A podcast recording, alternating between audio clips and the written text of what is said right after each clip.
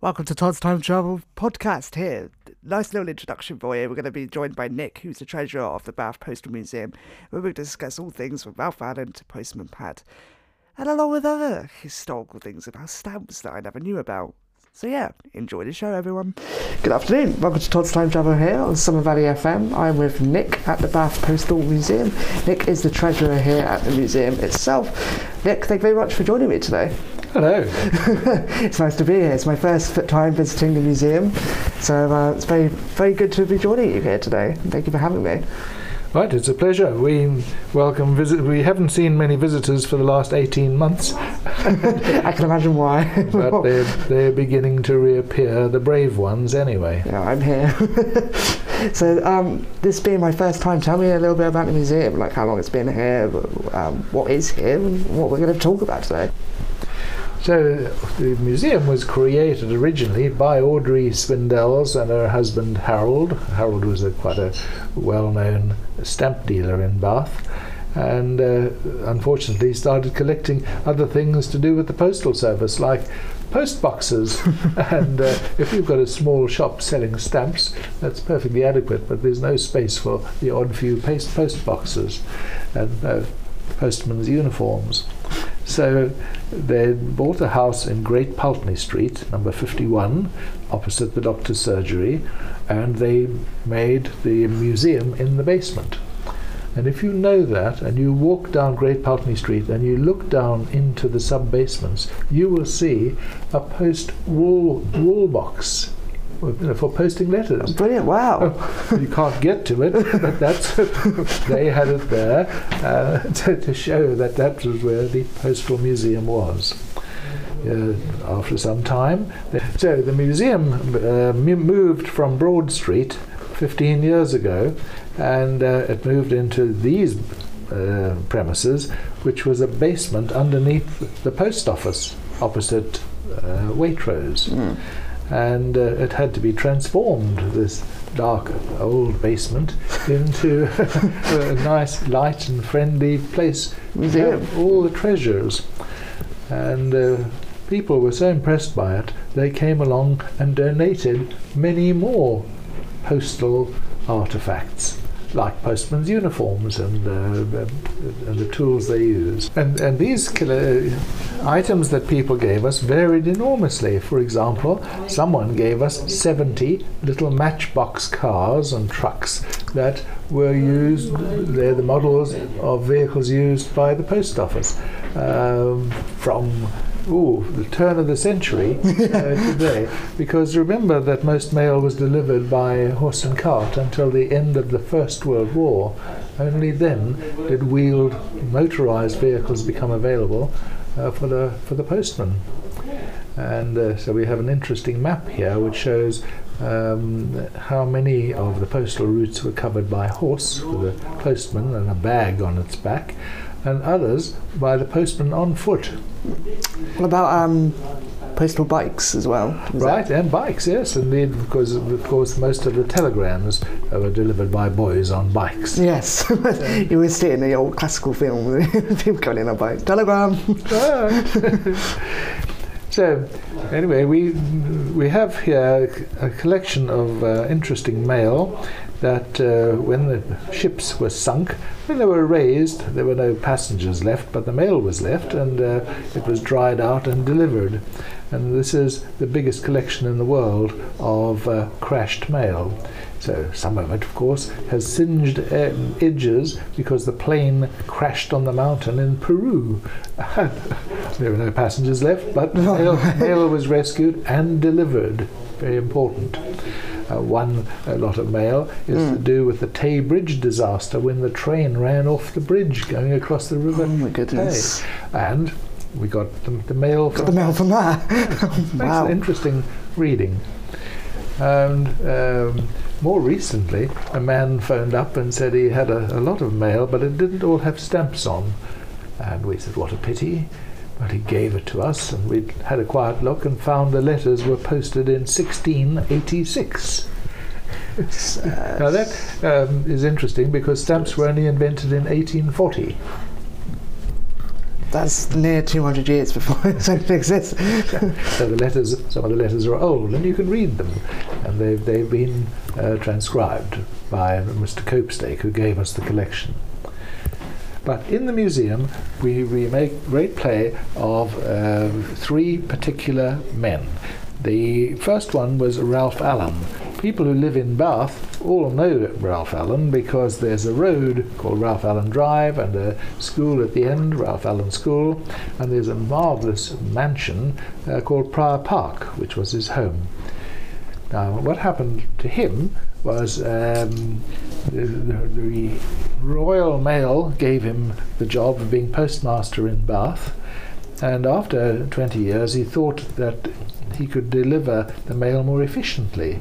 Instead of it all going to London to be sorted, he could take it directly, say to Birmingham or even to Bristol. And that was called cross post, and he put a big cross on the letters to show they were going with his service and he made a lot of money. Yes, uh, quite a large fortune, from what I read. So, what would you do with a lot of money? How about a hole in the ground?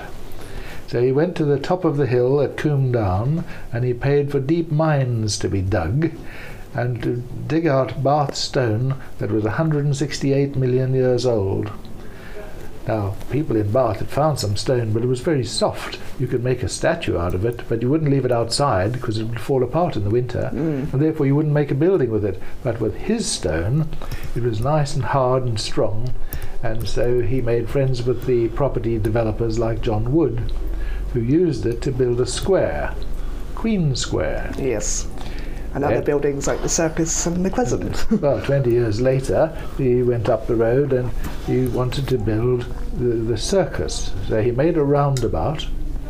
The diameter of that roundabout is precisely the same as Stonehenge. Yes, which I found quite intriguing because it's scary.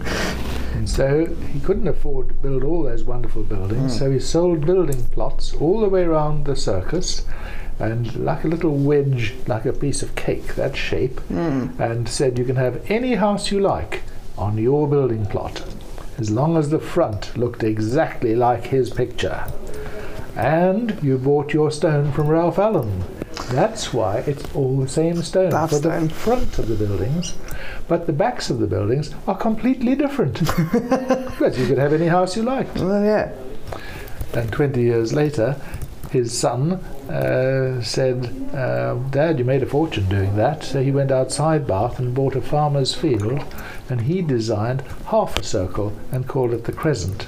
And he also said, You can have any house you like as long as the front looks like this, and you buy your stone from Ralph Allen.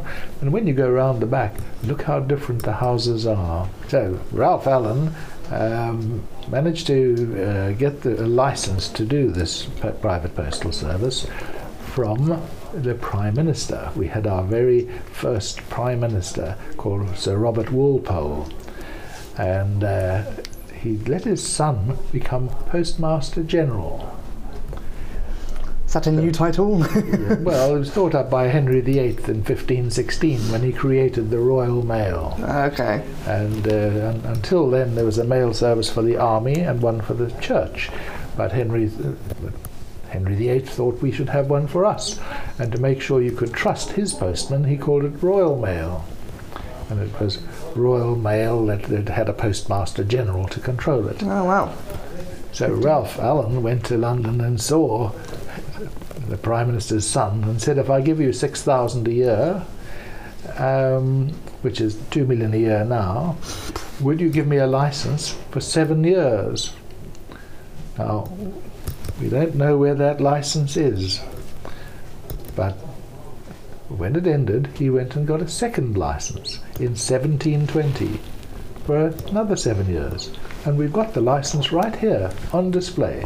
Oh wow, perfect. It's kept in the dark, uh, so you don't, it, uh, that it doesn't fade. Yeah, but when you go into the room, the lights come on, and you can see the license.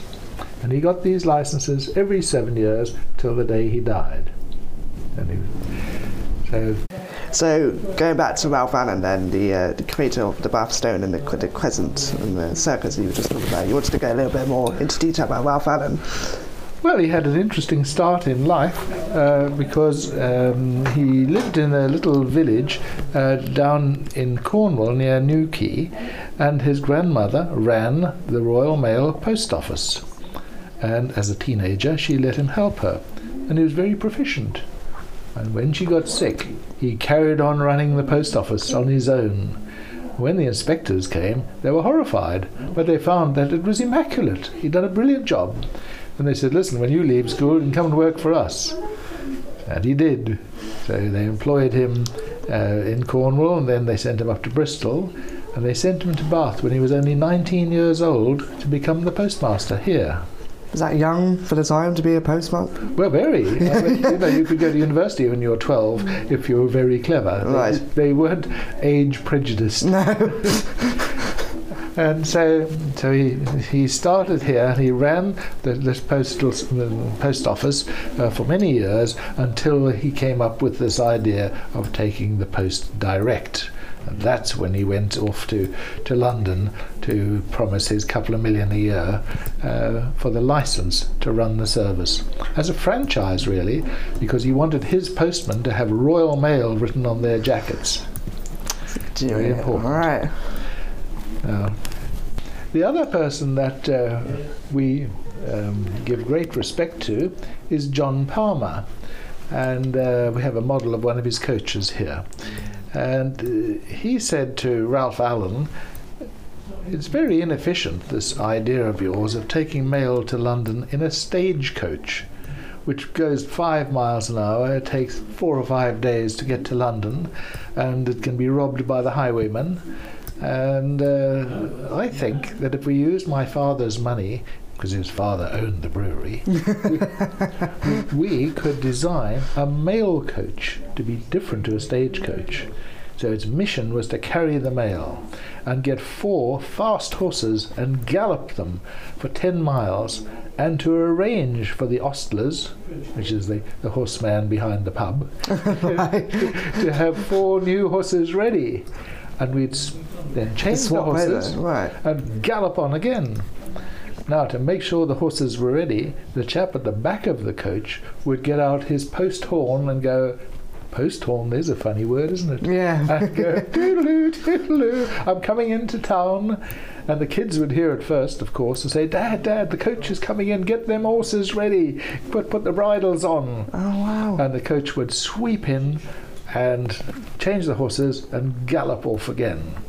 Now, there were always fresh horses that could go quickly, whereas the highwaymen had been sitting on their big horses all day and they were exhausted and they couldn't catch the fast mail coach horses. What was interesting is they could get to London in one day. So the young ladies of Bath used to say to their father, I want to go to London, but please pay extra for me to go on the mail coach. Because if I go on a stagecoach, someone might pinch my pearls or pinch my bottom. so, but if I go on the mail coach, I'll be there in a day. However, they changed the horses so quickly there was no time to go to the loo. Oh. So every time there's a problem, someone thinks of a solution. So one of the seats in the mail coach could be lifted up, and you could see the road going past. This this idea, of course, was used by British Rail, which used to have a little sign saying, "Please do not use the loo when this train is at the station." So it goes all the way back to the 1720s. Just from a tiny creation, someone needing the toilet. It was a, it was a solution to a problem. well, yeah, of Ev- course. And I, I find that quite elegant. Well, yeah, yeah. it's just like the don't do it at the station. like, like how that works. And so he then uh, built up this business of running mail coaches right across the country, controlled from Bath. And you know, there was a time when there were a thousand coaches a day leaving London, mail coaches. Thousand. And just think of them with 4,000 horses to pull them, and 4,000 horses to be ready 10 miles down the road to be changed over. Think how many horses were involved and how many contracts had to be issued. How much hay they needed. and the the, um, the mail timetables were published, so you knew when to expect the coach coming in. With your letters. So it was a coach timetable. It was. Oh, wow. we have one on in on display here. Now, Ralph Allen uh, built Prior Park, uh, showing off what you could do with his Bath Stone. It's a vast place now used by um, as a Catholic boys' uh, school. Well, no, it's, it's uh, boys and girls, and uh, it's got uh, a big park which is run by the National Trust Yeah. but there's no parking, so it's a thing. But there's an elegant bridge across the, the lake at the bottom. But you have to know that they built the bridge first, when it was very convenient in the valley. And when the bridge was finished, they then built a dam wall to retain the water. Ah. And they built the dam wall just the right height so that the water came under the bridge, but not too, it didn't make Not too high. Not too high. So uh, he also uh, built a townhouse where he conducted all his business, and he was friendly with the prime ministers. He was one of the richest guys in the country. Well, he would be, yeah. but you need a very long neck to see his townhouse, and it's uh, in the road uh, on the south side of the Roman Bath. And you can peer through and, and uh, have a look to see what it looks like. Another uh, interesting display we have is of the penny black stamp. So, stamps were invented in 1840 and sent to all the post offices, um, and they were told not to show anybody these stamps until Wednesday, the 6th of May, 1840. And on that day, there was going to be a big publicity drive. Look, you could buy stamps for a penny. But the postmaster in Bath, called Thomas Moore Musgrave, came to work on Saturday morning, that's the 2nd of May, with his wife and 10 year old daughter. And he showed them, look what's going to happen on Wednesday. And you can imagine the 10 year old daughter saying, Dad, I can't wait until Wednesday. Please, can I cut out one of them stamps, lick it, stick it, and post it? And she did. And it was franked by the Bath Post Office. Bath, 2nd of May, 1840. So it was the first stamped envelope in the world. That stamp is, the, is worth a fortune. Yeah, I Now imagine. now owned by an American. And so we managed to get photographs of it before it uh, left the country. And we have them on display. So the when every now and again we have visitors to the museum saying, "Oh, that's real interesting. Can I buy one of these penny blacks?" And I explain they're not making them anymore, but um, they can be found, and we sell them for about 130 pounds each, depending on how badly they've been cut out of this big sheet. Of course, because Well, it's a big sheet yeah, of yeah, stamps. yeah, yeah. Now, how many penny stamps would you have on each row? How about 12? How many pennies in a shilling? And how many rows of stamps on this big sheet? How about 20? How many shillings in a pound? So each sheet of stamps was exactly one pound. And the little coordinates of each stamp were recorded so we could see which row it came from and which column. Quite interesting. And that was recorded on the stamp. Yes. All right. you, need, you need good eyes. yeah, I was going to say, like, You need good eyes to look at the corners of the stamps. And if you ever see a picture of a penny black stamp, look in the bottom left-hand corner. It'll, it will show you which row it was on, and the bottom right-hand corner shows you which column it was on. I'd imagine there was some sort of record book somewhere that has all these Well, recorded. they- all you had to do was record the value of the last stamp on your sheet, and you could calculate from yesterday's record how many stamps you'd sold. Oh wow! Okay, all right. Let's look at it works. Right. Now these uh, stamps on the big sheet had to be cut out by the postmaster with a big pair of scissors, and sometimes they weren't that careful and they cut through the Queen's face, which was rather unfortunate. So that's a problem. I want you to think of a solution. So a man invented a little machine where you put the sheet in, pressed the handle, and it punched little holes all around each stamp. What are we going to call those little holes? Perforations. And we have that prototype machine here. You can come and put a little sheet of stamps in, press the handle, and it'll punch holes all around the stamps. So it was a prototype. Uh, the post office accepted it and asked the man to do a giant machine that made 240 stamps at a time, or made the perforations around 240 stamps. No, just thinking about the process of that. So it, so it, lit, it a machine that would cut more or less cut the stamp out for you. So you didn't have to, so didn't have to do it yourself. Ano- Another favourite thing we've got here is a little postman Pat. And if the children hold both his hands, he sings Postman Pat, Postman Pat, and his black and white cat. But we have a stuffed black and white cat in the museum. Every post office in the country had to have a cat and had to take money out of the till to feed it. Why did the post offices need a cat? Because they were worried that mice would come and nibble through the mail bags and then nibble the mail to make a nest. How would you like your birthday card with nibbled edges? and we then have a photograph of Bath's last cat. Now, all the postmen had a badge with their number on it, or on their lapel. Yeah. Well, this cat had its badge of the same quality on its collar around its neck. So even a children's even a children's program has some historical accuracy There's to it. authenticity. Yeah, yeah, yeah. Well, it works, I don't know. If you can keep it up there, well, even I can remember it 24 years later. so- The other thing we've got is a, is a photograph of the very first pillar box.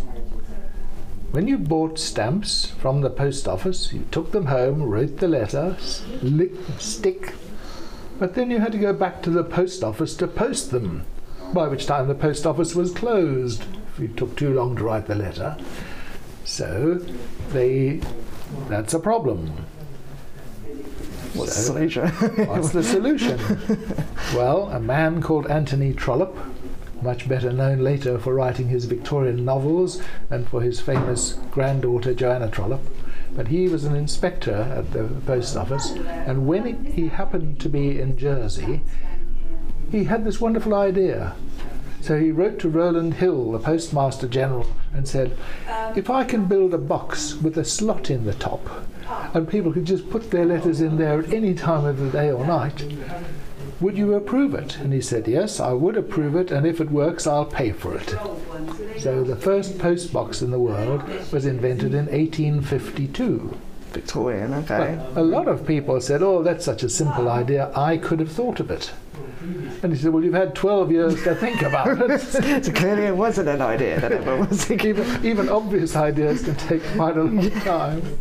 but it worked. You know, and it, I'd imagine that it set it set off. Well, obviously it did set off, but um, But they were pillar boxes and they took up street space. So what if there was no street street space? So they invented wall boxes. Here's a little post box set into the wall of a building. And the first one wasn't entirely successful because the rain went in in the slot and dear. the mail got damp. That's a problem. Think of a solution. Put a little canopy, a little roof over the slot. Now, the museum has been closed for a long time with this pandemic, which is a bit traumatic. Um, uh, however, our volunteers are now coming back to work, um, but not full time. So on a Monday, it's open from 11 till half past four. Uh, but on a Tuesday and a Wednesday, it's only open from 2 till 5. And on a Thursday, 11 till 4.30. And on a Friday, I'm here from half past 10 till about half past 5. So it's £5 for adults and £2.50 for children. There is a family ticket for £10. But it is a little charity and uh, it relies greatly on donations from uh, people who are impressed with the museum, and uh, that makes all the difference. So we have survived the pandemic, but it's been very, very difficult.